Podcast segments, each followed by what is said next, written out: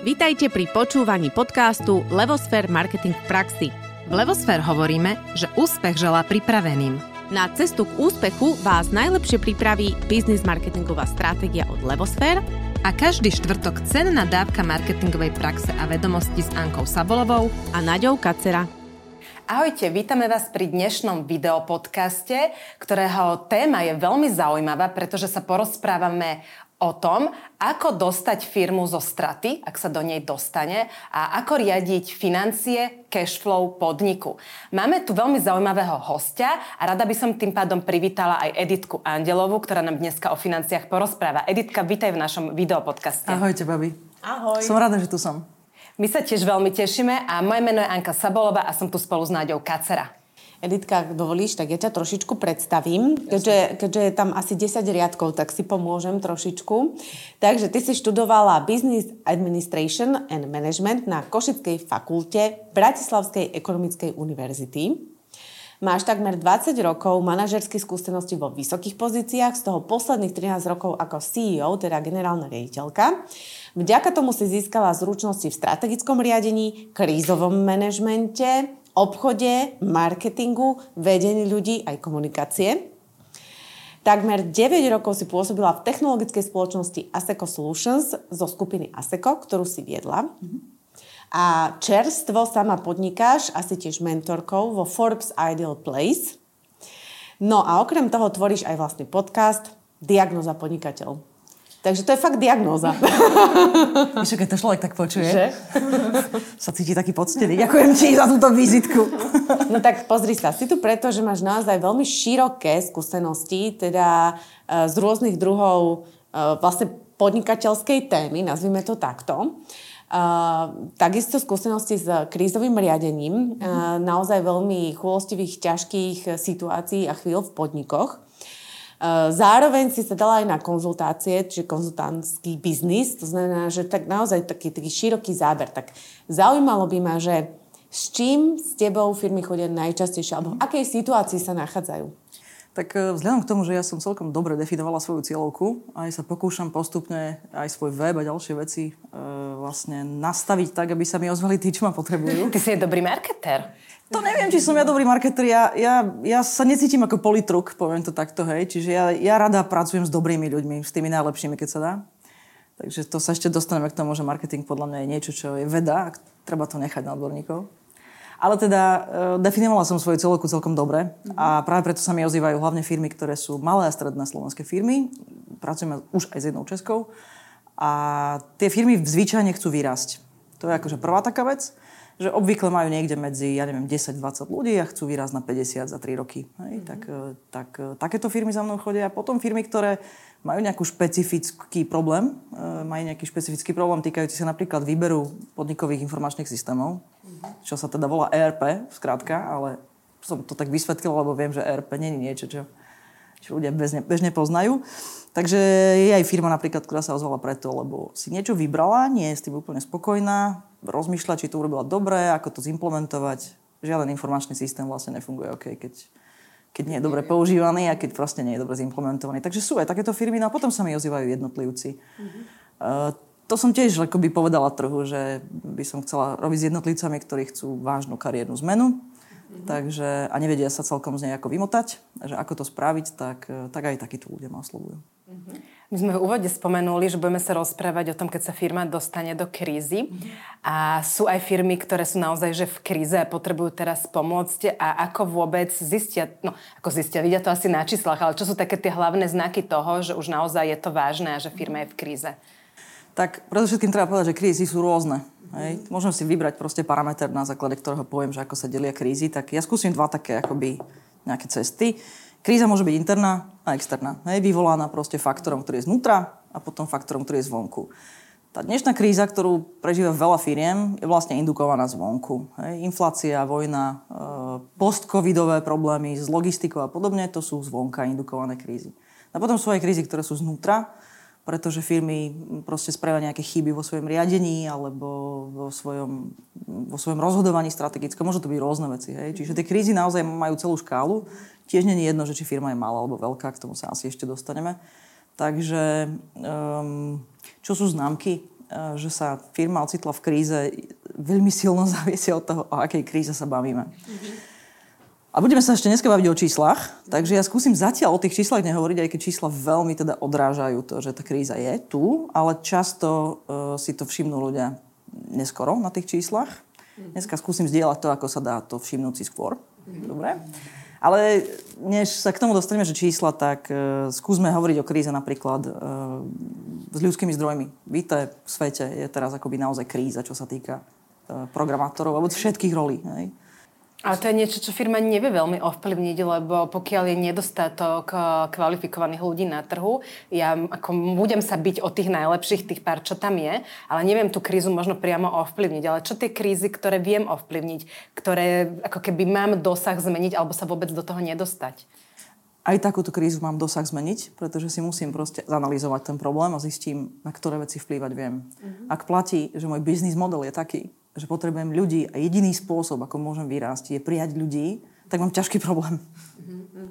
A práve preto sa musím pozrieť na biznis model a rozmýšľať o tom, ako môžem napríklad, ak som službová firma, takzvané tie služby produktifikovať. Čiže pokúsiť sa vymyslieť mechanizmy, ako môžem rásť bez toho, aby som automaticky prijímal ďalších ľudí. Alebo aspoň nie toľko, ako doposiaľ. Hej? Toto je jedna z cest. Mm-hmm. Sú také dlhodobejšie akože cesty, ale aj to sa dá. A také priame, jednoduché, nechcem povedať, že jednoduché krízy, myslím, že tá kríza je jednoduchá, ale také priamočerejšie situácie sú naozaj s tými financiami. No keď e, začne firma cítiť, že vlastne nemá pod kontrolou cash flow, a že má problémy splácať svoje záväzky, alebo sa dokonca objaví to, že ona sama ešte problém nemá, ale má taký dojem, že vlastne sa nejak zhoršila platobná disciplína e, tých odberateľov, no tak to sú všetko známky, ktoré sú známkou teda potenciálnej tej hotovostnej krízy. No sú rôzne krízy, vravím, to je to je, to je veľmi dôležité, aby sme vedeli, o akej kríze rozprávame. Dobre, a teda ehm, keď ideme k tomu, že e, takou úplne ako keby krízou, ktorej sa fakt bojí každý podnik, určite, takou, ktorá sa zdá eh, pre mnohých neriešiteľná, pretože tomu až tak nerozumejú, pokiaľ teda nie sú finanční manažery, je často teda tá strata, alebo teda ten cash flow, alebo teda, že neviem platiť, menej neplatia, hej, proste tak, keď to poviem tak jednoducho. Uh, ako sú nejaké teda nástroje, ako, ako to predvídať, alebo ako cítiť, že už to prichádza, alebo ty si povedala, že už keď to príde, už je dosť neskoro. Už je v podstate neskoro. Ja som slúbila, že skúsim zdieľať uh, akoby nejakú takú jednoduchú pomocku. Takže keď sa bavíme o tom, že chceme skôr, ako keď už to pociťujeme uh, na číslach, keď už to je problém, že neviem niečo platiť, alebo že sa objaví naozaj zhoršená platobná schopnosť na druhej strane, že klienti mi neskoro platia. A k tomuto sa chcem vyhnúť, špeciálne keď nie som akoby silná veľká firma, ale som povedzme začínajúci podnikateľ alebo malá firma, tak ja by som chcela upriamiť pozornosť na niečo, čo je dostupné veľmi ľahko Hej. A čo je taký akože veľmi pekný a rýchly ukazovateľ, že s kým by som mal alebo nemal robiť. A vo vzťahu k sebe sa na to môžem pozrieť tiež. Mm-hmm. Chcem povedať, že Finstat ma neplatí. Nemám žiadnu dohodu. ale to Zatiaľ.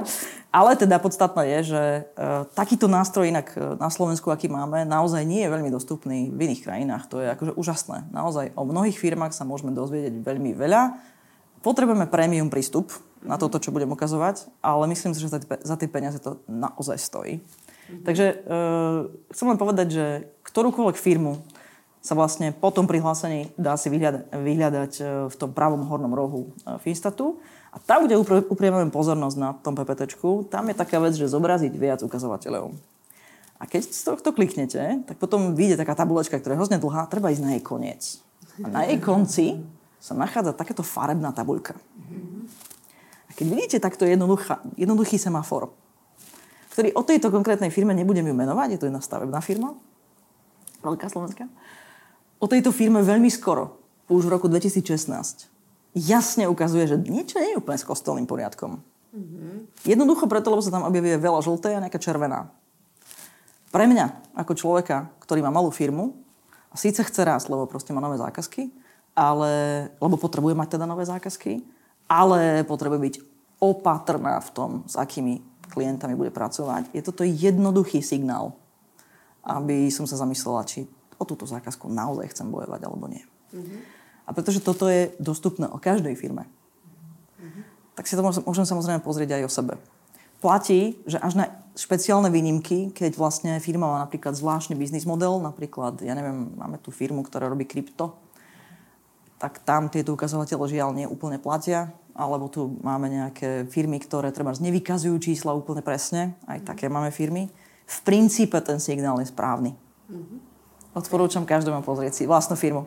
A čo tam ty vlastne čísla hovoria, že vieš nám v rýchlosti povedať, lebo vidím, čo je veľa oranžovej, veľa červenej, že prúser, ale čo mi to hovorí? Je tam akoby? sedem rôznych mechanizmov, ako sa vypočítava tzv. skóre. To prvé je Finstat skóre, čo je metodológia, ktorú vymyslel Finstat sám. Porovnávajú sa rôzne veci. A pretože sa porovnávajú na obrovskom množstve dát, tak sa dá vysok, s vysokou pravdepodobnosťou veriť, že keď raz ten ukazovateľ je žltý, tak to zrejme znamená, že to nie je úplne dobré, lebo keby mal byť dobrý, tak by bol zelený. Mm-hmm. Naviac sú ta, je tam ďalších 2, 4, 6 teda iných modelov a všetky berú do úvahy rôzne veci. Výnosy voči nákladom, e, fixné náklady voči celkovým nákladom, rôzne veci. Tie modely sú naozaj akože premyslené, odrážajú dlhodobo to, čo sa dá o firmách vedieť z ich čísel a preto sú teda e, akoby vynikajúcim jednoduchým takým takým impulzom. Chcem robiť s tou firmou, nechcem robiť s tou firmou. Ja, ako moja firma, má sa OK, nemá sa OK. Hej? Mm-hmm. Dve také drobné veci, ktoré treba brať do úvahy. Poprvé, čím menšia firma, tým väčšie riziko, že úplne presne nehovorí o svojich číslach vo Finstate, okay. pretože optimalizuje svoj zisk. Po druhé, vidíme tam len staré dáta. Čiže dneska máme čo máme? Február? Február 2023. máme tam dáta z roku 2021. Áno. Cez to všetko keďže tam je veľa dát a vidíme tam 5-ročný vývoj, tak si myslím, že s touto firmou ja ako zač- začínajúci podnikateľ by som sa teda do biznisu nepustila. Ja tam mám inak tú vsuvku, lebo presne som mala otázku, že čo keď firmy veľké nie, ale tie menšie, stredne veľké optimalizujú náklady. Není to úplne podľa mňa smerodajné, lebo však... E, Keďže tie modely berú do rôzne veci, tak sú smerodajné aj v, takýmto, v, takých, v takomto prípade. A to viem Čiže... kde odhaliť? v princípe, vravím, treba si preštudovať, e, tuto keď e, tu na screenshote to nevidíme, ale keď si prezriete tú funkcionalitu, o ktorej hovorím, tak tuto vždycky v rohu je také že ičko a na, na to keď zájdem, tak tam je vysvetlené, ako ten model vypočítava, že čo si vlastne všíma. Hej? No a podľa mňa tu je najviac príkazné zaujímavé to, že, že to je 7 rôznych modelov. Chcela by som teda povedať, že keď e, Ani je tam toľko know-how, keď, keď všetky sú žlté, no. tak, niekde a ne, tak niekde bude problém. Uh-huh. Hej? Uh, všimla som si dlhodobo, že ten Binkertov model úplne nefunguje na Slovensku. Ten je zvyčajne žltý aj pri veľmi dobrých firmách. Uh-huh. Ale všetky ostatné riadky dosť korelujú. A vedia byť zelené, hej? A ja samozrejme. OK. Samozrejme. Ja aj som videla pra... Áno, áno, áno, dosť veľa firm je zelených. A neviem, tak pozrime si nejaké príklady, ktoré Hej. nebudeme menovať, ale co, máme tu nejaké príbehy, ktoré sa hovoria nahlas o tom, ako nejaké firmy sú reštrukturalizácie alebo v konkurze, no tak si všimnite. Obvykle rok predtým sa už niečo ukáže. OK. Dobre, čiže keď sa podnik už dostal teda do krízy a smeruje to viacej k tým financiám, tak aké sú také tie prvé tri kroky, ktoré mám urobiť okrem toho, že neviem spať, neviem jesť, som v strese. Čo, čo, čo môžem robiť také akože konštruktívne? Mám ešte šancu? Určite. Uh, predovšetkým chcem povedať, že uh, vedieť, ako to je, veľmi pomáha. Že moja taká skúsenosť je, či, že či neutekať to, pred tým, neutekať nezatvárať oči. Nezatvárať oči. Okay. Naopak snažiť sa zistiť čo najviac informácií. Niekedy je to tak, že vlastne dojde cash a nie je to problém je to len nejaký stav, o ktorom, ale ktorý ale bol nečakaný, pretože sa neplánovalo. Mm-hmm. Hej, takže je veľmi dôležité, najlepšie v dobrých časoch, úplne najlepšie v dobrých časoch, proste sa si zaviesť určité kontrolné mechanizmy a sledovať, že kam to ide, pretože keď mám kontrol nad tým celým, tak potom ma neprekvapí, že som sa dostal do nejakého deficitu. Potom ma neprekvapí, ak sa mi stane, že môj kľúčový odberateľ mi platí neskôr a že to má vážne dopady nielen na moje cash flow, alebo možno aj na moju schopnosť, neviem, platiť mzdy a podobne. Čiže v dobrých časoch je najlepšie teda sa pustiť do nejakého kontrolingu, ktorý samozrejme veľkostne musí zodpovedať tej firme.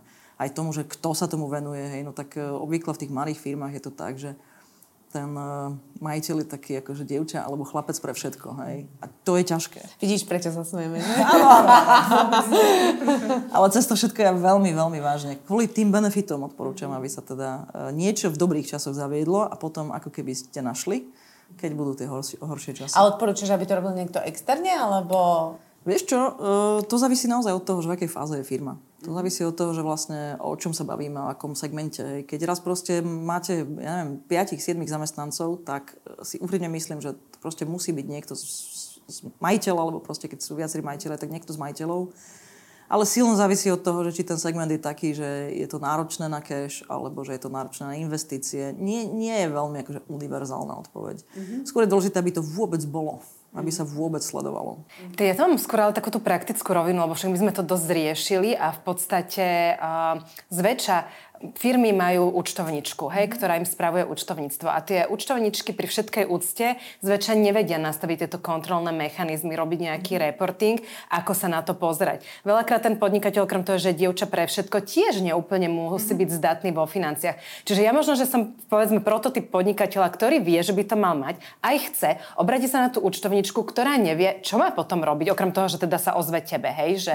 Jasné. uh, ja skúsim vyzdieľať trošku také veci, ktoré nehovoria celkom o tom kontrolingu a dojdem k tejto odpovedi. Dobre. Dobre, lebo to som naozaj chcela zdieľať, že že najmä malé firmy, keď sa ocitnú v kríze, fakt sú nejaké akože ultimátne také pravdy, čo treba robiť. Hej? Také, také postupy, ktoré fakt môžu pomôcť. Takže prvá vec je, maximalizujte likviditu. Likvidita neznamená len hotovosť. Znamená to všetko, čo viem rýchlo speňažiť. Či predám televízor. V princípe by som sa mal Hej. zamyslieť nad všetkým, čo mi môže doniesť rýchle peniaze a mal by som sa pokúsiť kumulovať ten cash. Hej? Hovorí sa v kríze, že cash is king. Hej? Není to len tak. Naozaj tá hotovosť, samozrejme nechcem tým povedať, že sa treba naškrečkovať peniaze a držať ich na účte, kde proste v inflácii 20% strácajú svoju hodnotu, ale je veľmi dôležité pokúsiť sa dostať sa do stavu, aby som čím skôr dokázal splácať svoje záväzky, aby som čím skôr teda toto mal pod kontrolou. Tá druhá vec je, že treba minimalizovať fixné náklady, čo je taký logický uh, krok, Samozrejme je dôležité rozhodnúť sa správne, pretože keď ja minimalizujem fixný náklad tým, že prepustím svojich zamestnancov, s ktorými som pracoval 5 rokov a potom o pol roka ich budem chcieť naspäť, tak to bude nakoniec, keď to zrátam... Drahšie. Oveľa drahšie. Oveľa. Hej? Podľa mňa je jednoduchšie skúsiť sa s nimi dohodnúť a povedať im, máme sa zle, čo znova platí. V dobrých časoch je dobre pracovať so zamestnancami a byť otvorený. Ja som zastancom radikálnej otvorenosti, čo sa týka čísel, mm-hmm. lebo sa to veľmi, veľmi, veľmi vráti na tom vzťahu. Hej? Čiže keď ja som otvorená tomu, aby som so zamestnancami eh, a svojimi ľuďmi zdieľal čísla v dobrých časoch a možno sa aj podelila o tie výsledky, tak potom, keď budú zlé časy, tak veľmi pravdepodobne oni budú empatickí a pochopia to, že oni keď chcú zachrániť túto firmu, keby to bolo takto fatálne, sú ochotní napríklad sa dohodnúť, že si znišia platy, počkajú z výplatov a podobne. To isté sa deje s dodávateľmi a tak ďalej. Čiže ale podstatné je teda zminimalizovať fixné náklady tak, aby to bolo rozumné aj pre budúcnosť. Mm-hmm. Závisí od síly toho problému. Hej? No. Mm-hmm. Potom treba minimalizovať nepredvídané náklady aj výdavky. Ja to hovorím takto, že slash, náklady aj výdavky, pretože uh, ľudia to niekedy nerozlišujú. Dobre, takže náklad je to, čo sa stane nákladom, to znamená, že vynaložím nejaký, nejaké peniaze, ale faktúra príde do nejako, nejakého mesiaca a inokedy platím, toto bežne platí v B2B. Čiže je treba minimalizovať aj jedno aj druhé. To druhé kvôli tomu, aby ten cash tak kumuloval. A to prvé hlavne preto, lebo výdavky vznikajú vtedy, keď vznikajú náklady. Mm-hmm. Hej, čiže minimalizovať všetko nepredvídané. Jo? Maximalizovať samozrejme výnosy a príjmy, to vyzerá také obviez, ale chcem vám povedať, že nedávno som sa rozprávala s jedným uh, známym, ktorý hovoril, že vieš čo, my sme tam analyzovali, analyzovali a či mi veríš alebo nie, po niekoľkých hodinách analýz sme prišli na to, že by sme mohli zvýšiť ceny. a že spätne sme si pripadali blbí. E, Není to nič nenormálne. Mm-hmm. Hej? Že ľudia hľadajú najprv u seba všetko možné a potom vlastne dojú k tomu, že možno by bolo na mieste treba skúsiť zarobiť viac. Samozrejme to je... Špeciálne v tejto dobe, keď všetko ide hore, dobe. že tým ale nechcem ja vyzývať k tomu, aby sme všetci pomáhali ďalšej inflácie, lebo to je ako nekonečná špirála. Hovorím len o tom, že sa treba pokúsiť samostatne zamyslieť nad tým, že ako maximalizovať tie, tie výnosy a teda aj príjmy. Na piatá vec som spomínala, plánujte. Najlepšie v dobrých časoch a keď nie, tak hneď vtedy, ako začínajú zlé časy. Mm-hmm. Jo? To, to, to je 5 princípov, ktoré platia a nie len pre malé firmy, ale, ale najmä pre malé firmy, lebo tie sú veľmi akoby ohrozené, také krehké, krehké voči krízam. Mm-hmm. No a prejdem to takto odpovedi. Na ten controlling, no. Na, na ten controlling. Um, a možno potom môžeme sa k tomu ešte vrátiť tej druhej časti podcastu. Um, máš účtovníka, väčšina firiem má externého účtovníka. Prvá vec, ktorú chcem povedať, že váš software je lepší, ako si myslíte. A keď to není váš software, ale software účtovníka, tak prvú vec, ktorú by som urobila je, že sa porozprávam s mojim účtovníkom, čo za software vôbec používa. Väčšina softverov A budem menovať, ja som zo segmentu potom s tým robte, čo chcete, babi, hej. Eh, či sa bavíme o menších softveroch typu Pohoda, alebo uh, Superfaktúra, alebo e-cross, alebo sa bavíme o väčších softveroch, ktoré sú od uh, Spin, alebo, alebo Helios od Aseka Solutions, alebo väčšie. Ja povinujem všetky, aby ste vedeli, že to vôbec nejde o, vôbec nejde o, o toho dodávateľa, hej, o tú značku. Um, všetky obsahujú nejaký set reportov, ktoré sú zdarma. Alebo za veľmi malé peniaze sa dajú nastaviť a dajú sa pravidelne posielať. Áno, tie účtovničky tu úplne akoby nie sú na to nastavené to ešte neznamená, že o to nemôžete požiadať a že, že, že nemôžete proste hľadať cesty, ako, ako sa k tomu dostať. Často táto diskusia vedie k tomu, že si uvedomíte, že vy chcete niečo nad svojim biznisom sledovať. A začína to tzv. účtovou osnovou, čo vyzerá byť hrozne ako blbý pojem, ktorý väčšiny ľudí asi nič nehovorí, ale v skutočnosti je to nejaká cesta, akým spôsobom sa jednotlivé náklady, jednotlivé výnosy ukladajú na jednotlivé miesta v tom účtovníctve. A keď ja si premyslím tú štruktúru a poviem to tomu účtovníkovi, tento tak začne účtovať, tak mám polovicu problémov vybavené, mm-hmm. pretože uh, on mi proste na konci mesiaca skôr, než zaplatí DPH, je schopný poslať, ako to vyzerá. No dobre, ale ako vec. ja viem, počkaj Editka, že čo mám nejaký náklad typu nájomné, mm-hmm. tak teraz čo ja mám účtovníkovi povedať, kde to nájomné má akože účtovať? On obvykle naúčtuje tam, kde to má byť podľa zákona, to znamená štatutárne. Ale keď v tvojom biznise, a to, preto hovorím, že je treba tú strategickú úvahu na začiatku, keď v tvojom biznise 80% všetkých nákladov tvojí nájomné a ti ho zdvihnú o 10%, tak si s prepačením... V, Ťa položia. Roz, rozmýšľam, ako to slušne Nie. povedať. Si proste Nie. v zlom stave. To znamená, keď vieš, že 3-4 náklady sú kľúčové, tak možno chceš sledovať ich detail. Napríklad chceš sledovať samostatne nájomné a samostatne energie. A ona to tak dokáže urobiť. Robí to na tzv. analytických účtoch. Mm-hmm. Pre účely štátu postačí, keď proste sú správne naučtované veci na tzv. Syntetických účtoch v tej účtovej osnovnej. Čo to si pamätám. Uh-huh. No a pod tým sa dá urobiť štruktúra, akú vy len chcete. Uh-huh. Nech to neurobím len na náklady, poviem to aj na výnosy. Uh-huh. Ja keď viem, že môj biznis je pre mňa zaujímavý, akože toto robiť, hento robiť, tamto robiť, ale úplne neviem, čo sa mi čo oplatí. Čo z toho mám. Uh-huh. A čo z toho mám. Tak by som sa mal rozhodnúť, že výnosy začnem štrukturovať. Ja napríklad od začiatku štruktúrujem moje výnosy na consulting, mentoring a iné. Uh-huh. Aj, typu kilometrovné a nejaké drobné. Uh-huh. Prečo to robím? Lebo raz budem chcieť vedieť, ako výnosný je consulting a ako výnosný je mentoring. Uh-huh. A to nie je žiadna raketová veda, ani to nie je žiadna akože Rozumiem, že ja tie návyky mám, pre mňa to je jednoduché, ja som vyštudoval ekonómiu, tak ako samozrejme je to jednoduché, ale v skutočnosti je to very simple. Strategicky sa zamyslíte nad tým, čo má zmysel vo vašom biznise sledovať, požiadajte tú účtovníčku, aby to robila a potom si pozrite, čo je možné zdarma dostávať z toho softveru, ktorý ona používa. A potom už nasledujú iné veci. Hej? Že aj tak si niekedy musíme pomôcť Excelom. No ale oveľa ľahšie si pomôžem Excelom, ak mi to najprv vyplujú tie, to účtovníctvo tej dáta aspoň v takej štruktúre, že polovica roboty je za mnou. Áno, chápem.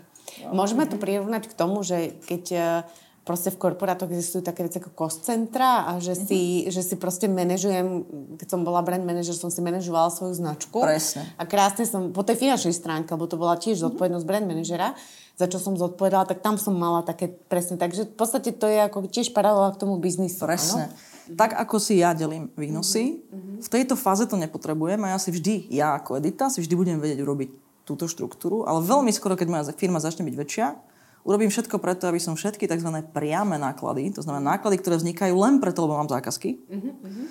Nepriame náklady sú také, ktoré mám, či som niečo či, spravila, či alebo robím, nie. Či nerobím, Ale všetky priame náklady ja budem rovnako štrukturovať. Aby bolo e, hneď z účtovníctva jednoduché možné povedať. No, ja, škrtnúť je jedna vec, ale že... Keď je kríza, že, vieš? Že vieš, že keď viem, že výnos v tom mesiaci z konzultingu bol toľko a súčasne viem, že priame náklady na konzulting boli toľko, tak je jednoduché i hneď v tom istom mesiaci vidieť, aká je z toho tzv. hrubá marža. Čiže taký zisk, ktorý je akože prvý. Potom to prispieje na tie fixné náklady, nepriame, ktoré vlastne mám tak či tak. A na konci vidím toho ziskovosť.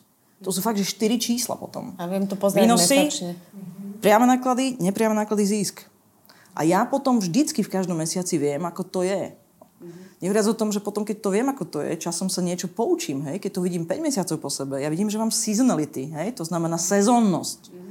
Vidím to nielen cítim to z toho, že mi menej sa ozývajú, alebo proste, ale, ale vidím to na tých číslach, ono mi to dáva nejaké impulzy. Ja som chcela povedať, že čísla si treba obľúbiť. A že to veľmi odporúčam každému majiteľovi, lebo inak si ich obľúbi až v kríze. A už je neskoro. To býva také boľavé. Bolestivé, hej. Či poznáte, že existujú tzv. Uh, Kensho a Satori lekcie. To, je, to sú slova, ktoré sú, myslím, že z japončiny. Mm-hmm.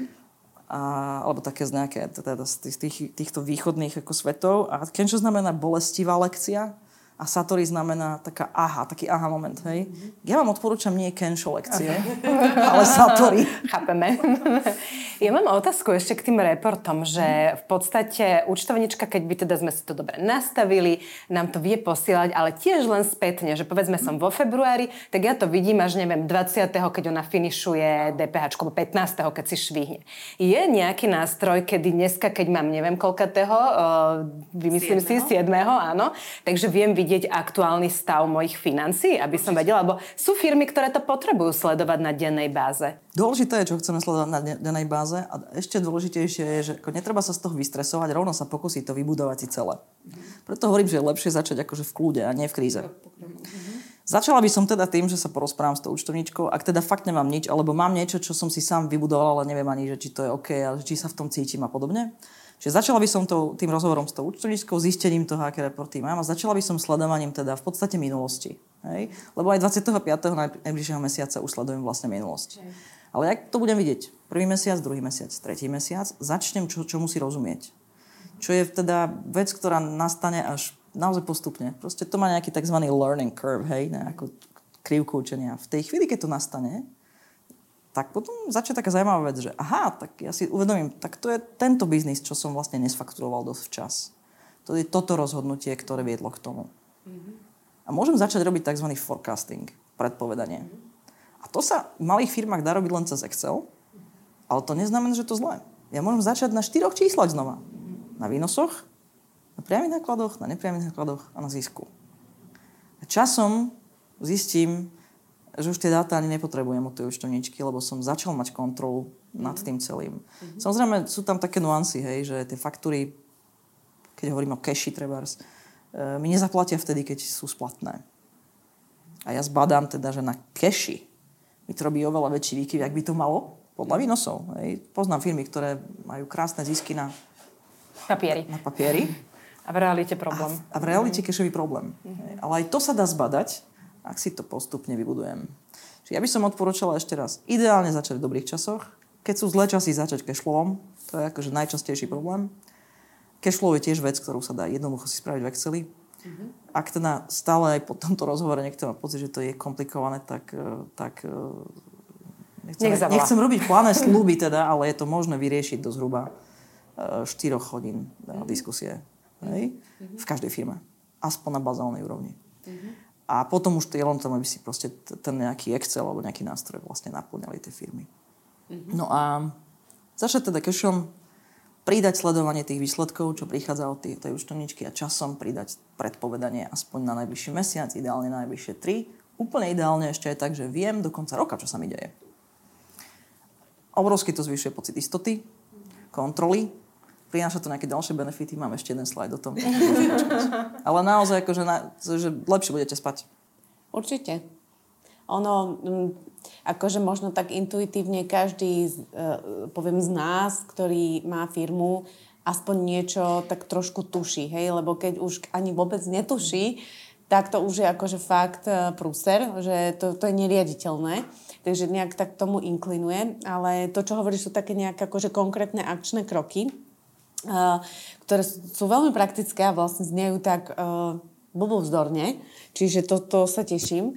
A mám ešte otázku, že dobre, že a teraz keď som taká tá väčšia firma, nemusím byť, že úplný mm-hmm. korporál, ale väčšia a mám pocit, že to ide teda do kytek, tak a v akom momente potrebujem nejakého krízového manažera? To už je vtedy, až keď už som úplne zle, alebo môžem aj predtým, alebo potrebujem, alebo ja, toto nám približ. Ja chcem povedať, že uh, to, či firma potrebuje krízového manažera alebo nie, je výsostne akoby dané uh, štruktúrou tej firmy. Dokonca nie ani veľkosťou. Okay. Okay. Lebo, lebo niekedy je to tak, že vlastne buď ten majiteľ, alebo niekto dôležitý vnútri, dôležitý môže byť nie postavením, ale proste schopnosťami, je schopný to robiť vnútri Výhoda toho, keď to robí niekto znútra, je, že veľmi detálne pozná tú firmu. Mm-hmm. Čo je zároveň najväčšie peklo. Mm-hmm. To môže sa stať zároveň najväčšou nevýhodou. Ak sa javí, že máme tzv. prevádzkovú slepotu, mm-hmm. vtedy to je prvý ako signál pozvať si niekoho zvonku. Taký druhý dôležitý signál je, keď viem, že teda chcem to len dočasne a krízoví manažeri často fungujú len dočasne, potom nahajrovať niekoho za veľmi drahé peniaze, lebo dneska ako zamestnávať je veľmi drahá vec, tak je oveľa jednoduchšie teda si to dobre premyslieť aj za vysokú sadzbu. Naozaj, lebo to nebývajú malé sadzby, čo, čo teda krízoví manažeri majú. Uh, sa to nakoniec oplatí. Treba si to len proste byť schopný zrátať v tej hlave, že budem ho používať proste 3, 4, 5 mesiacov, ale efekt bude mať dramatický, lebo sa veci otočia. Môžem sa s ním dohodnúť napríklad na tzv. success fee. Mm-hmm. To dobrý krízový manažer bez problémov príjme. Mm-hmm. Hlavne, keď si prezrie tú firmu. A vie, hej? Áno, pretože keď ja, mne v zásade netreba veľa, aby som vedela, či vôbec takú zákazku by som bola ochotná prijať, alebo nie. Aha, Sú také ty, veci, ktoré sa nedajú zachrániť? Ktoré... Sa bojím opýtať, ale... Stane sa um, aj ehm, také? Vieš, kedy je veľmi ťažké zachrániť tú firmu? keď má majiteľa, ktorý nepočúva. Okay. Uh-huh. Vtedy je veľmi ťažké zachrániť firmu. Uh-huh. Firmu je ťažké zachrániť, keď nemá hodnoty. Uh-huh. Pretože potom sa nevieš rozhodnúť, na základe čoho vlastne máš jednať. E, dá sa prísť a vyraziť kopec ľudí a to je niečo, čo ja neurobím. Alebo sa dá sa naozaj oprieť o to, že tam bola nejaká komunikácia dlhodobá, stretnúť sa s nimi a dohodnúť sa, počúvajte, potrebujeme si znižiť o 10-20% platy na nejakú dobu, ak to bude dobré, potom vám to určite zaplatíme. To som napríklad urobila konkrétne ja v poslednej firme, eh, kde som bola, kde teda prišla, prišiel COVID, my sme sa nemali zle, ale nebolo jasné, že ako veľmi to dopadne zle. Hej? E, tak preto, lebo tá komunikácia bola férová, otvorená, dlhodobá, Eh, my sme to dokonca urobili právne čisto, hej, či my sme so všetkými ľuďmi potrebovali podpísať dodatky, čo je netriviálna udalosť. Mm-hmm. Všetci podpísali. A ja verím, že nikto nie je pod tlakom. Nehovoriac o tom, že do pol roka sme boli schopní všetky tie peniaze zadržané vrátiť. Nech to veľa firiem urobilo, to bolo veľmi férové podľa mňa. Hej. Preto hovorím, že si tak povedala, že či sú nejaké veci, čo sa nedajú zachrániť. No, tak také, keď, také. keď sa nespolupracuje, keď tam... Hodnotovo, keď to nie je v mhm. poriadku, je to dosť náročné. Keď e, majiteľ nespolupracuje, je to veľmi náročné. No a potom e, je to veľmi náročné, ak tie problémy boli dlho a skumulujú sa produktové problémy alebo službové okay. problémy spolu s finančnými problémami, spolu proste s externou krízou. No to býva také bolestivé. A možno by som pri tej príležitosti chcela povedať, že e, my máme na Slovensku taký nejaký pocit, že, že podnikateľský zlyhať je nejaký ťažký akože zločín a pain a ja rozumiem tomu, že áno, máme tu podnikateľov, ktorí to robia vlastne vedome a, a položia firmu, lebo to bol od začiatku plán, alebo, alebo, alebo sú neetickí a neozývajú sa svojim odberať, teda dodavateľom a podobne. Ale tieto odložme. Mm-hmm. Lebo keď budeme jednať na báze toho, že niekto nás môže oklamať, tak sa nikam nedostaneme. Tak sa nikam nedostaneme. Máme obrovskú mieru nedôvery v ekonomike. Mimochodom, keď to porovnám s Českom a ďalšími krajinami, tak ako toto je vážny problém, ktorý sa nám premieta ešte aj do legislatívy a podobne. Ale odložme toto. Ak platí, že robím s ľuďmi, s ktorými chcem robiť a s firmami, ktoré si, si vyberám consciously vedome. Lebo som si ich skontroloval. Lebo som si ich napríklad hej. skontroloval, ale dávam pozor aj proste na to, aby som si radšej nevybral zákazku, radšej nemal toľko peňazí alebo toľko výnosov, ale, ale radšej vedel, s kým to robím. No tak potom, potom je možné uh, v podstate akoukoľvek krízou preplávať dobre, lebo sa viem oprieť o tie vzťahy, a to aj teda dovnútra, aj navonok. Editka, ty si dosť teda veľa robila toho krízového manažera. Čo je také tvoje najdôležitejšie poznanie z, ob- z oblasti krízy, keď to tak poviem? To priznáme, že sme sa pripravovali, že? Na tento hey. podcast, lebo to je také slušné sa pripraviť, lebo potom človek povie to je čo najviac toho. To je zodpovedné. Povie čo najviac toho, čo by mohlo pomôcť tým, čo počúvajú a, a vidia. Takže ja chcem povedať, že som o tom rozmýšľala a som dospela k takej veľmi triviálnej veci. Že e, by som chcela hovoriť o tom, že kríza je aj príležitosť. Neviem, či viete, e, v čínskom jazyku sa slovo kríza skladá z dvoch znakov.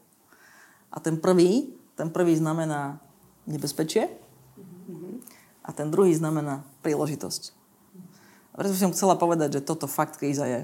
Že buď sa na to budem dívať ako na nejakú hrozbu, pred ktorou budem utekať, ktorej sa budem desiť, alebo to poviem ako príležitosť niečo proste vo svojom podniku a vo svojom podnikaní, možno aj na sebe samom zmeniť. Takže mm, táto kultúra to má vtesnané až do jazyka. Mm-hmm. A ja, ja teda to mám vtesnené do svojich skúseností. Každá kríza je príležitosť. Každá. Je to len veľmi dôležité, ako sú na to pripravení ľudia vo firme, ako je na to pripravený ten líder. Niekedy je krízou samotnou líder. Vtedy čo? Vymeniť lídra?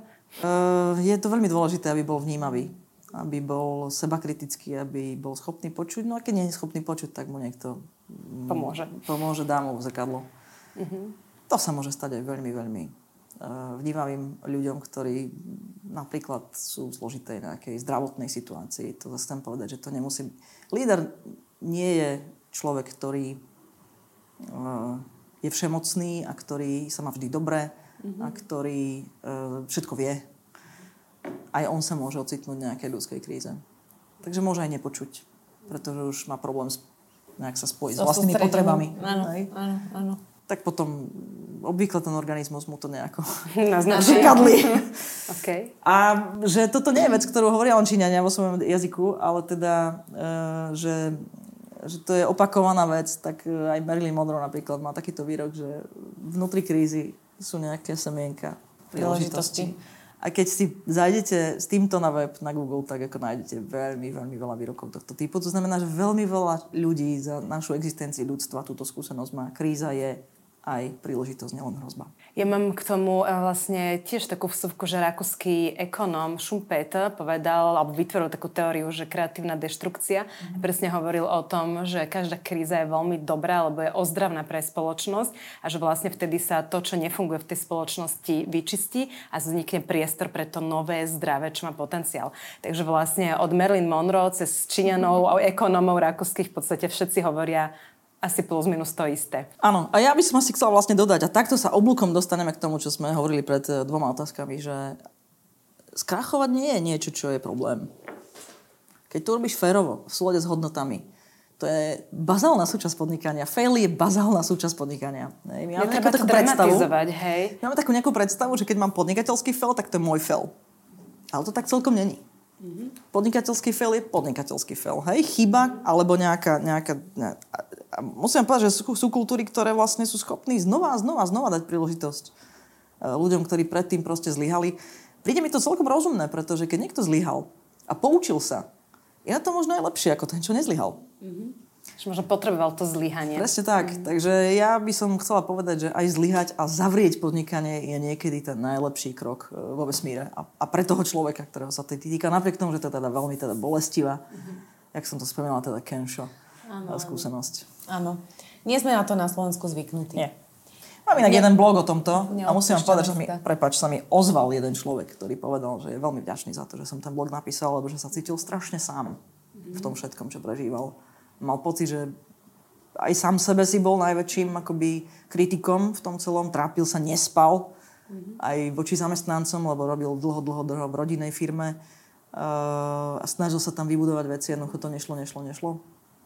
A a bola som vďačná, že tento jeden človek sa mi ozval, lebo s takýmito vecami sa ľudia ťažko otvárajú. Tak som sa tak potešila, že som raz napísala taký blog, lebo keď len jednému človeku to pomohlo, tak... Eh, tak to malo zmysel. Tak to malo zmysel. My sme si prešli v podstate trošku takouto finančnou časťou, potom sme išli do krízy mm-hmm. trošku, čiže tak ako, že sme si dali po svojom ten rozhovor, aj keď sme ho mali o, pôvodne trošku inak štrukturovaný, ale predsa len mi tam chýba ešte jedna odpoveď, že ten kontrolný, my sme si to všetko povedali, ale teraz keď sa rozhodnem, že teda chcem nejakého človeka externe uh, na controlling, tak koho mám hľadať, uh-huh. hej, teda okrem teba. Takže, že čo, hej, že už viem, že áno, účtovnička do nejakej miery, už viem, že sama si viem, už viem, že tu uh-huh. existujú krízoví manažeri ako si ty, alebo teda konzultanti, ale čo, je nejaký pool, je nejaká Hej, ako vieme pomôcť s týmto, že čo, čo môžem urobiť ešte iné? Predovšetkým si treba rozmyslieť, čo vlastne chcete. Ja chcem rovno povedať, že ja nie, e, nepreferujem robiť tzv. interim management. To znamená vojsť do firmy a niekoľko mesiacov tam pracovať full time alebo hoci len part time. Ja som naozaj konzultant. Ja preferujem pracovať s firmami tak, že oni nájdú vnútorné zdroje, ako si pomôcť s tým, že ja odovzdám svoju expertízu. Mm-hmm. Ak niekto potrebuje interim management, to znamená naozaj chce nahajrovať e, niekoho, aby nejakú dobu, spomínam sa sa tu angličtinu, ale teda, že, že, že zamestnať na nejakú dobu, prijať na nejakú dobu človeka, ktorý má teda tú krízu zvládnuť e, spolu s tým majiteľom, tak e, treba ísť a hľadať normálne tzv. interim management. Hej. Existuje niekoľko firiem na Slovensku, ktorí už združujú interim manažérov a myslím si, že je to fantastické riešenie a dá sa to fakt prepočítať, že je to lacnejšie, napriek tomu, že to je relatívne drahá služba, ako si to urobiť vnútri. A taká podotázka, lebo toto je dosť chôstivé. Ako mám uveriť tomu, že naozaj tento človek je mi e, schopný pomôcť a nestane sa ešte pravý opak, lebo to je presne ten púl nedôvery na Slovensku. My v marketingu toto máme, hej, že proste sa dejú rôzne veci, takže niekedy najdlhšia časť je presviečať, alebo presviečať, dokázať niekomu, že áno, si na správnej adrese. Tak ako je to v tom kontrolingu? Tak chcem povedať, že to sú dve také časti toho problému. Tá prvá časť je, že, že ja si myslím, že by sme mali robiť len s ľuďmi, s ktorými máme, máme chémiu. Mm-hmm. A tá chémia nemá byť taká prvoplánová. Takže moja maminka ma naučila, že keď sa nevieš rozhodnúť, tak sa spýtaj svojho žalúdka. Mm-hmm. Veľmi dávno a podľa mňa to veľmi ako platí. Človek by to mal akože robiť. robiť a mal by to poslúchnuť, hej? Lebo to je fakt, že tá intuícia, ktorá je, by the way, má aj vedecký základ, hej? To nie je žiadna metafyzická záležitosť. To je jednoducho, že máme nejaký, nejaký set skúseností a tie nám veľmi inštinktívne hovoria, či toto je OK pre nás alebo nie. Len to musíme počuť, lebo tá intuícia je takáto tichučká a tá racionálna myseľ je takáto akože hlučná, jak, jak rádio. Hej? Tak sa to treba učiť počúvať. Ale okrem toho, ja tou chémiou myslím aj to, že keď kladiem tomu človeku otázky hodnotového charakteru, mm-hmm. tak si rozumieme. Hej? A ne, ne, nezdielnou súčasťou toho celého je aj to, že sa spýtam na referencie toho človeka. Mm-hmm. Nikdy by som nerobila na takojto vážnej veci s niekým, kto proste vám nevie dať svoje referencie, ktorý vám nevie povedať aspoň 5-6 ľudí z rôznych firiem, z rôznych segmentov, ktorí sú pripravení svedčiť o tom, že či proste toto bola pomoc alebo nie je to veľmi citlivá uh, vec vbehnúť do cudzej firmy. No. Do kultúry, do vzťahov a tak ďalej. To treba robiť naozaj veľmi citlivo. Čiže myslím si, že siahnuť po interim manažerovi, ktorý možno bude technicky vyzerať drahšie, lebo jeho mandariet bude podstatne vyšší, ako keď si vyberete nejakého solitára po firme, teda po trhu, ale je súčasťou nejakej komunity. Máme aj firmu, nechcem ju menovať, lebo fakt uh, sme nie dohodnutí, ani nechcem, aby to tak vyzeralo. Hej. Vôbec nič spolu nemám, ani nevedia, že na nich myslím teraz. Ale je tu firma na Slovensku, ktorá teda e, združuje interim manažerov a ich teda prenajíma a predáva a proste v rôznych podobách proste s nimi pracuje. A oni majú metodológiu, ako, ako tých interim manažerov proste hodnotia. Hej. Čiže um, asi nesiahnuť po, po, po lacáku a po, po proste prvoplánovej voľbe. Hej. Spýtať sa na tie skúsenosti, naozaj dať tomu čas, to je to je také krátkodobé manželstvo. No, to, to si treba premyslieť. Hej? A potom podľa mňa si treba trošku pozrieť do zrkadla. Ak ste majiteľ, tak potrebujete rozumieť tomu, že, že čo sa deje, prečo, čo sa deje mm. prečo sa to deje a či som ochotný naozaj znášať rizika späté s tým, že odovzdám moc. Mm. Hoci aj na krátku dobu do rúk cudziemu človeku. Lebo nič horšie sa nemôže stať krizovému manažerovi, ako že dostane poverenie, ale vlastne nemá právomoci. Mm-hmm. To je ako, že to nebude fungovať. Mm-hmm. Čiže je to ruka v ruke. Ja to ešte prepojím eh, na tú otázku, že uh, ty si povedala, je najlepšie predchádzať tej kríze, to znamená mm. plánovať, mať ten controlling a tak ďalej. A pokiaľ prídeme k tomu plánovaniu, veľa firiem nevie plánovať, lebo jedna vec je, že viem ľahko plánovať, keď mám históriu, viem sa odpichnúť, ale keď som teda neplánovala a mám začať, tak my to samé vidíme veľakrát, keď s tými našimi klientami riešime, že nemám kryštálovú gulu, netuším, ako, ako mám vedieť, čo sa stane, koľko ja predám. Mali sme už aj klienta, ktorý povedal, že večer sa pomodlil, aby ráno predal, hej, lebo však on, jak má on vedieť, hej, Jasne. že čo. Jasne. Čiže čo sú také tvoje odporúčania, že ako na to ísť, keď teda nemám z čoho sa odpichnúť z histórie, nepoznám konkurenciu, lebo nemám jej data. Ako si to mám naplánovať, aby to hlavne bolo reálne, lebo to je to, čo veľakrát tí podnikatelia povedia, že však ja som to aj skúšal, som si to naplánovala, aj tak realita bola úplne iná, lebo neviem, niečo sa udialo a a to je presne moment, keď netreba prestať. Vtedy treba začať. Lebo sa učím, hej? Lebo sa učím. Ja chcem povedať, že uh, taký nultý krok pre mňa je pochopiť, že by som nemal riskovať svoj súkromný život. Mm-hmm. To je niečo, čo veľmi veľa podnikateľov robí. Ja som to videla počas horek akoby v, horeka segmente, to znamená hotely, reštaurácie, catering, sú veľmi srdcia, veľkí srdciari. Ja vám chcem povedať, že teda ešte raz, ja už som to povedala kde si na nejakom mieste verejne, e, hlboko skláňam svoju hlavu pred každým, kto robí v horeka segmente. Je to veľmi, veľmi ťažký biznis. Tí ľudia proste nechodia na dovolenky, 24-7 funguje, neviem, či nie aj 28-7. No a títo ľudia potom majú ale veľmi akože silný vzťah ku svojim podnikom a ja som videla ľudí počas tej najväčšej krízy po covide, ako boli ochotní uh, dať do, uh, si vy, zobrať novú hypotéku na vlastné bývanie, išli proste na hranu, zobrali si všetky rôzne typy úverov len preto, aby to prežili, lebo si nevedeli predstaviť, že by mohli robiť niečo iné. Um, nie je to veľmi rozumné. Pretože ak si rozkývem aj pracovný život, aj súkromný život, tak, tak, mám, zrúti. tak mám akože zarobené na prudký problém. Hej. Čiže veľmi vážne odporúčam si to aspoň nejako, volá sa to v angličtine, že okepovať, hej, tak ako sa po slovenčina angličtina, ale teda, že určím si hranicu. Mm-hmm. A neprekročím ju ani za nič. Aj za cenu, že sa budem musieť rozlúčiť so svojím snom o podnikaní. Mm-hmm. Je lepšie nevyrobiť si proste dlhy do budúcna, mm-hmm. nadýchnúť sa, možno odísť na, hoci aj do korporátu pracovať na pol roka, proste zamestnať sa, vydýchnuť si a pustiť sa do podnikania znova, ako si narobiť dlhy, lebo proste som v takej tom, tom zvláštnom mechanizme, že ja to proste silou mocou chcem a chcem a chcem zachrániť. A potom nakoniec nezachránim ani svoj súkromný život. Hej. Takže to je akože nultý krok, že oddielte si financie firmy od financií osobných a nikdy neprekročte to, aby ste išli do veci, ktoré vás ohrozujú na tom osobnom živote. Hej. Najmä keď už máte deti, alebo hypotéku na dom, ktorá je preto, aby ste mali dom a nie preto, aby ste to dali do podnikania a podobne. Hej. Tak to je taký nultý krok. A potom ďalej platí, že sledovať má zmysel aj od dnes. Mm-hmm. A presne vtedy, keď si naplánujem a stane sa všetko inač, mám skvelú príležitosť niečo sa naučiť. Mm-hmm. Prečo som to tak videl, keď som plánoval? Čo bolo inač? Výnosy, náklady, platby uh, od dodávateľov, moje platenie. Uh, kde vznikla odchylka? U veľkého zákazníka, u malého zákazníka? V tom, že som si myslel, že zamestnanci budú mm, prechádzať rúžovým sadom a neboli? Učiť sa môžem. Učiť. Hej? Samozrejme musím mať ten luxus, e, že mám dosť času na to, takže keď to začnem ako v gigantickej kríze, no tak potom mi neostáva nič, len chodiť a sekať jak s takým sekáčikom.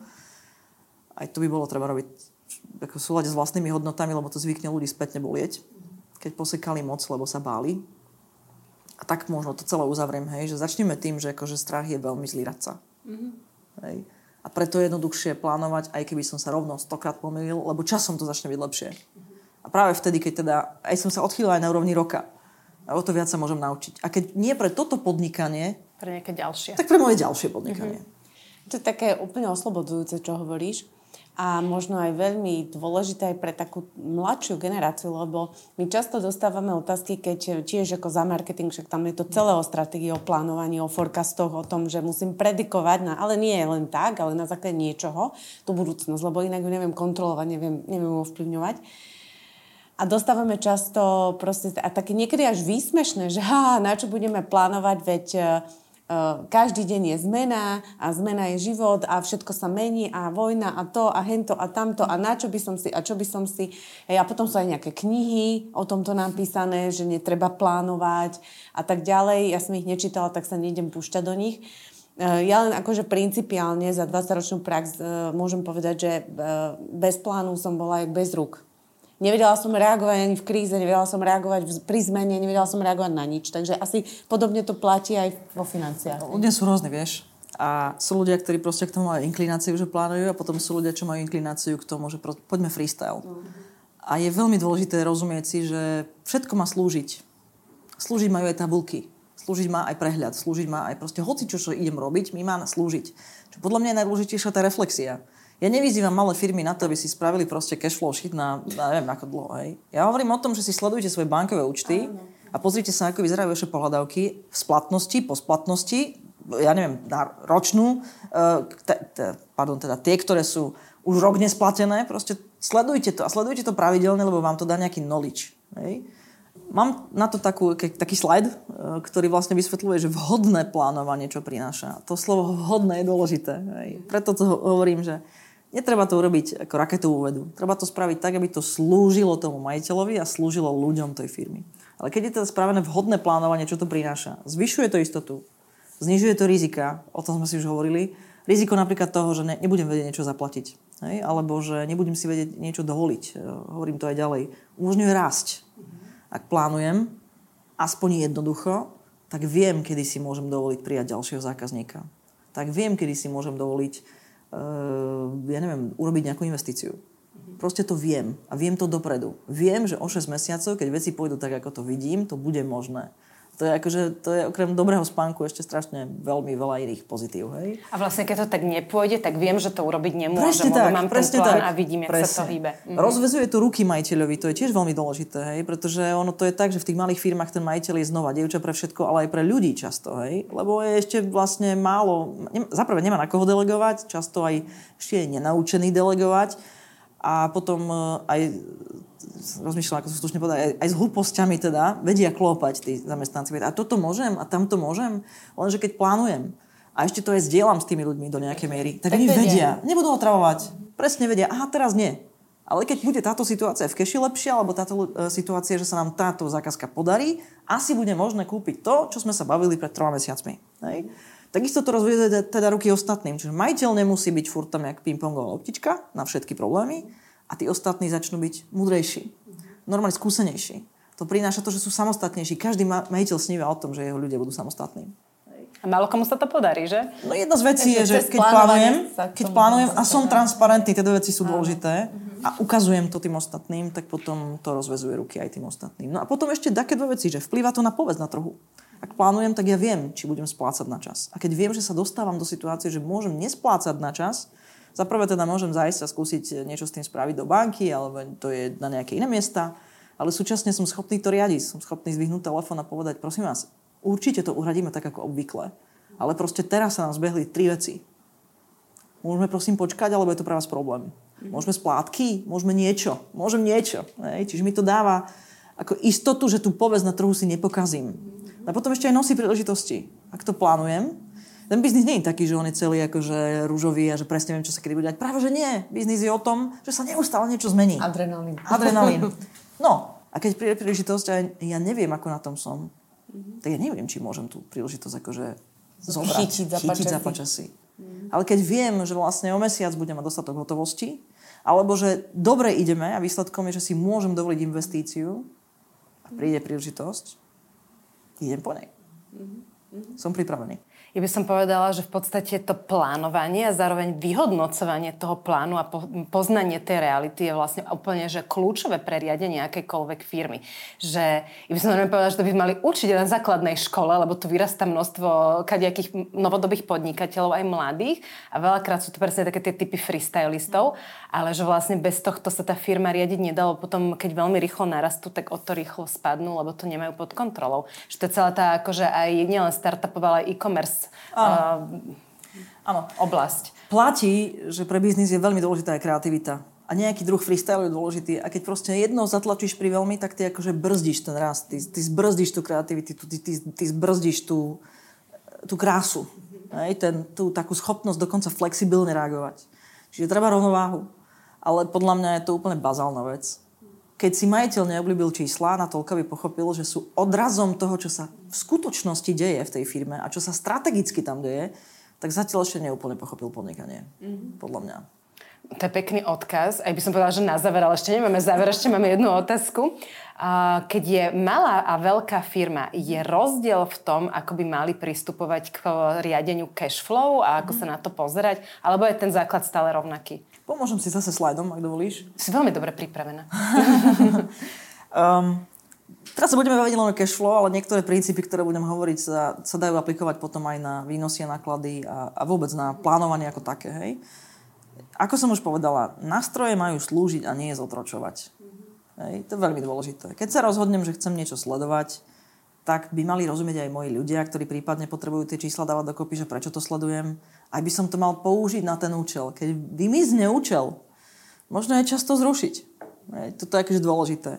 Čiže miera toho, ako veľmi hlboko sledujete niektoré veci, a špeciálne v cash flow a, a aj, ja neviem, časový rad, silno závisí najprv od toho, že, že aký účel to plní. Hej? Napríklad IT firmy majú často, hlavne zabehané IT firmy, majú taký stav, že oni nepotrebujú veľa sledovať cash flow detálne, pretože často sú na tom dobre s cashom. Hej? Tak takej firme, hoci je veľká, postačí sledovať stav na bankových účtoch a potom také tu, že sa to volá, že volatilitu. Hej? Ak sa tam niečo zjaví, no tak má zmysel trošku Pozrieť. pozrieť viac, hlbšie. Malým firmám odporúčam veľmi silno sledovať cash flow a dobre sa rozhodnúť, či teda idú len po krátkodobých predpovediach alebo po dlhodobých predpovediach. A tu sa už bavíme o tom, že vlastne od tej účtovničky dostávaš staré dáta, cashflow v podstate nemá zmysel od účtovníčky sledovať, lebo to je, to je, To je staré. to je staré. Takže preto treba začať, keď už chcete začať niečo predpovedať, začnite si predpovedať cashflow. Keby na nič iné, tak na najbližší týždeň, na najbližšie 3 týždne, na najbližší mesiac. Proste začnite s tým. A je to v princípe jednoduché. Najprv sledujem pohľadavky, sledujem záväzky, sledujem, ako veľmi platí, že keď na faktúre má napísané 14-dňová splatnosť, tak to bolo aj splnené. Hej. Nie je to veľ, veľmi komplikované, ale výsledkom je teda, že aspoň krátkodobo viem, čo ma čaká. Prečo má zmysel sa potom posunúť aj ku dlhodobému plánovaniu? Tým krátkodobým bajdove teda myslím, je to na tom slade, ten horizont 4, 4 až 6 mesiacov, čo vyzerá veľa, ale v keši to môže byť celkom vážne. No keď raz za rok uh, potrebujem kúpiť niečo väčšie, auto a tak ďalej, je dôležité, či počas roka kumulujem ten cash, lebo si ho chcem kúpiť, treba na cash, hej. Lebo z nejakých príčin nechcem lízovať, hej. Čiže uh, naozaj je to krátkodobá vec, 4 až 6 mesiacov plánovať ten cash flow. A všetko ostatné sa už chápe ako dlhodobá predpoveď a tam má tiež význam. Tie väčšie firmy, alebo tie stabilnejšie firmy, ktoré vlastne chcú intenzívne um, uh, ja neviem, investovať. Môžu to byť aj startupy, ktoré teda vyrejzovali peniaze a chcú ich porúziť rozumne a povedzme, že nechcú rejzovať ďalšie, pretože si chcú nechať podiely v nejakom väčšom objeme, tak pre nich má tiež veľký význam teda plánovať dlhodobo. A na, to je, ten horizont už nemusí byť taký akoby podstatný, skôr ide o to, že, že menej detailov, dlhší čas, ľudne aj 5-ročný, 3-ročný, s cieľom, aby som sa dobre vedel rozhodovať o investíciách, o tom, kto ma dlhodobo bude financovať a o tom, ako sa budem rozvíjať. Venuješ sa dlhodobo teda firmám, spoločnostiam a CEO a kade komu teda na trhu, eh, kto potrebuje pomôcť eh, v rôznych týchto biznis finančných otázkach, ale venuješ sa takisto aj jednotlivcom. Mm-hmm. A to by sme chceli počuť. Jo, tak e, ja verím na to, že trh práce sa mení a že sa mení veľmi dramaticky. Mm-hmm. Ale e, nie len tak, ako to vidíme, ale že sa mení veľmi fundamentálne to, čo úplne nevnímame všetci. Ja verím na to, že trh práce dneska je ešte stále nastavený akoby po starom. To znamená, že e, firmy sa cítia nepríjemne, keď 3 roky investujú do človeka a on potom povie, ja chcem odísť. Manažeri to prežívajú strašne zložito. Hej? A mnohí ľudia napríklad majú problém odísť, lebo cítia lojalitu. Hej? Vznikajú tam určité veci, ktoré v podstate akoby nemajú tam čo hľadať. Mm-hmm. Verím na to, že je to v poriadku, že každý z nás má svoj osud a že ho má pevne v rukách a že najdôležitejšie je ako zobudiť sa a uvedomiť si to a proste prijať ten fakt, že sú aj momenty, keď sa mám tzv. part away. Hej? A to sa tiež dá robiť kultúrne. A to, čo si myslím, že je dôležité, je, že teda tej našej kultúre je zatiaľ náročné, najmä z dobrých pozícií, ale niekedy aj z tých zlých, odchádzať v kľude. A takto, s týmto pocitom, že je to všetko v poriadku. Takže sa venujem ľuďom, ktorí teda chcú radikálne zmeniť svoju, svoju kariéru, ale niečo im tom bráni. A často to môžu byť veľmi pozitívne veci, čo im bránia. Presne tá lojalita, alebo pocit, že treba, aby som nehovorila o týchto veciach, môžu mať pocit, že zlyhajú. Ženy majú obrovské problémy s tým, aby si verili, že môžu začať podnikať. Ja sama som 20 rokov snívala o tom, že budem podnikať. Mm-hmm. A hovorím to veľmi otvorene, lebo by sa javilo, že mám dostatok sebavedomia a dostatok skúseností, že, že kto už by sa mal cítiť akože OK s tým, že začne podnikať. Takže chcem povedať, že mám aj bytostnú skúsenosť, ako to môže na vnútri vyzerať odlišne. Mm-hmm. Takže rada by som pomohla tým, ktorí pomohla.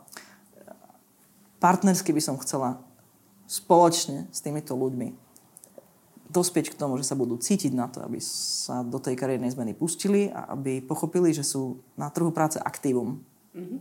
A že riadia to celé. A že je to v poriadku mať svoje sny. A že to je v poriadku, povedzme, zlyhať. Takže okrem tých CEOs, na ktorých uh, cieľim kvôli tomu, lebo verím na to, že firmy môžu byť lepšie miesto na život. A to isté robíme aj vo Forbes Ideal Place, ináč preto sa volá Ideal Place, ako ideálne, ideálne miesto. miesto. Mm-hmm. To je pointa. Robiť s firiem proste lepšie miesto na život tak ja verím tomu, že aj ľudia akoby pochopia, že to má byť ináč. Že to, to nie je o tom, že ja prosíkam tú firmu alebo ten trh, aby mi dal ponuky a príležitosti, že ja to dokážem aktívne tvoriť a, že, že, a, to, a to, to dokážu všetci. Aj ľudia, ktorí sú na východe a nemajú príležitosti. Aj tí to dokážu. Ja viem, že je veľmi ťažké tomu veriť, ale ja verím na to, že je to takto a, a veľmi rada e, ľudí, ktorí, ktorým toto rezonuje, budem správať na tej ceste, aby, aby tam dospeli. Máš krásne poslanie, lebo vlastne vytváraš ideálne miesto a je úplne jedno, či je to jednotlivec zamestnaný alebo ten CEO, malá alebo veľká firma.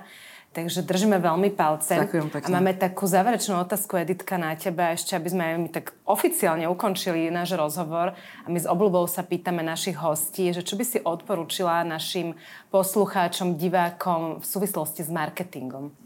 Ja si pomôžem uh, múdrejšími ľuďmi. Chcem povedať, že naozaj sa necítim, že vo všetkom som tá najlepšia, takže veľakrát, keď je tu nejaká oblasť, ktorej ja úplne nerozumiem, tak ja verím na to, že je dobré zavolať si teda odborníkov. No a Henry Ford má taký vynikajúci výrok, že keby mal posledný dolár vo vrecku, minul by ho na reklamu. Ja by som chcela povedať, že mám také mierne, takú miernu akoby... Odchylku? Odchylku. Adaptáciu, hej. Adaptáciu, pretože Henry Ford žil v nejaký, nejakom období, keď bolo reklamy nejaké množstvo. A teraz proste žijeme vo svete, kde, kde, kde neustále sú tie podnety, je to všetko prehltené, hej, čiže je veľmi, veľmi, veľmi ťažké vyrobiť dobrú reklamu. Takže ja poviem toľko, že keby som na to nemala, lebo mám ten posledný dolár alebo euro, aby som sa poradila s odborníkmi, čo by bola moja prvá voľba, tak potom by som hľadala firmu, ktorá e, dobre predáva na trhu. Normálne moju konkurenciu, ktorá má dobré predaje. Niektorej marketing sa mi páči. Predaj taká, ktorá proste má dobré predaje. Dala by som si námahu a vypozorovala by som, ako robia marketing a potom by som ten posledné euro teda dala na reklamu. Pekné. Ďakujeme veľmi pekne za tvoje slova aj za celý rozhovor. Myslím, že to bolo dneska veľmi inšpiratívne a držíme palce, aby sa ti darilo vytvárať to ideálne miesto a všetkým ľuďom, ktorí o to budú mať záujem a aby si v svojej podnikateľskej ceste bola šťastná a úspešná. Veľmi pekne vám ďakujem. Naozaj ďakujem aj poslucháčom a divákom, neviem do ktorej kamery sa dívať. Do tejto. Do tejto. Tak e, bolo mi cťou. Dúfam, že aspoň trošku to pomohlo. Babi, bolo mi s vami dobre. Ďakujem za tento Super. rozhovor. Ďakujeme aj my. Ďakujeme a všetkým prajeme krásny deň. Keby ste nám chceli poslať spätnú väzbu, tak sa budeme tešiť, lebo vyzerá, že tieto naše YouTube videá majú celkom úspech, takže budeme vďačné za akékoľvek slovo, ktoré nám odkážete. Držte sa a vidíme sa o mesiac. A počujeme sa o týždeň. Ahojte. Dovidenia. Ahojte.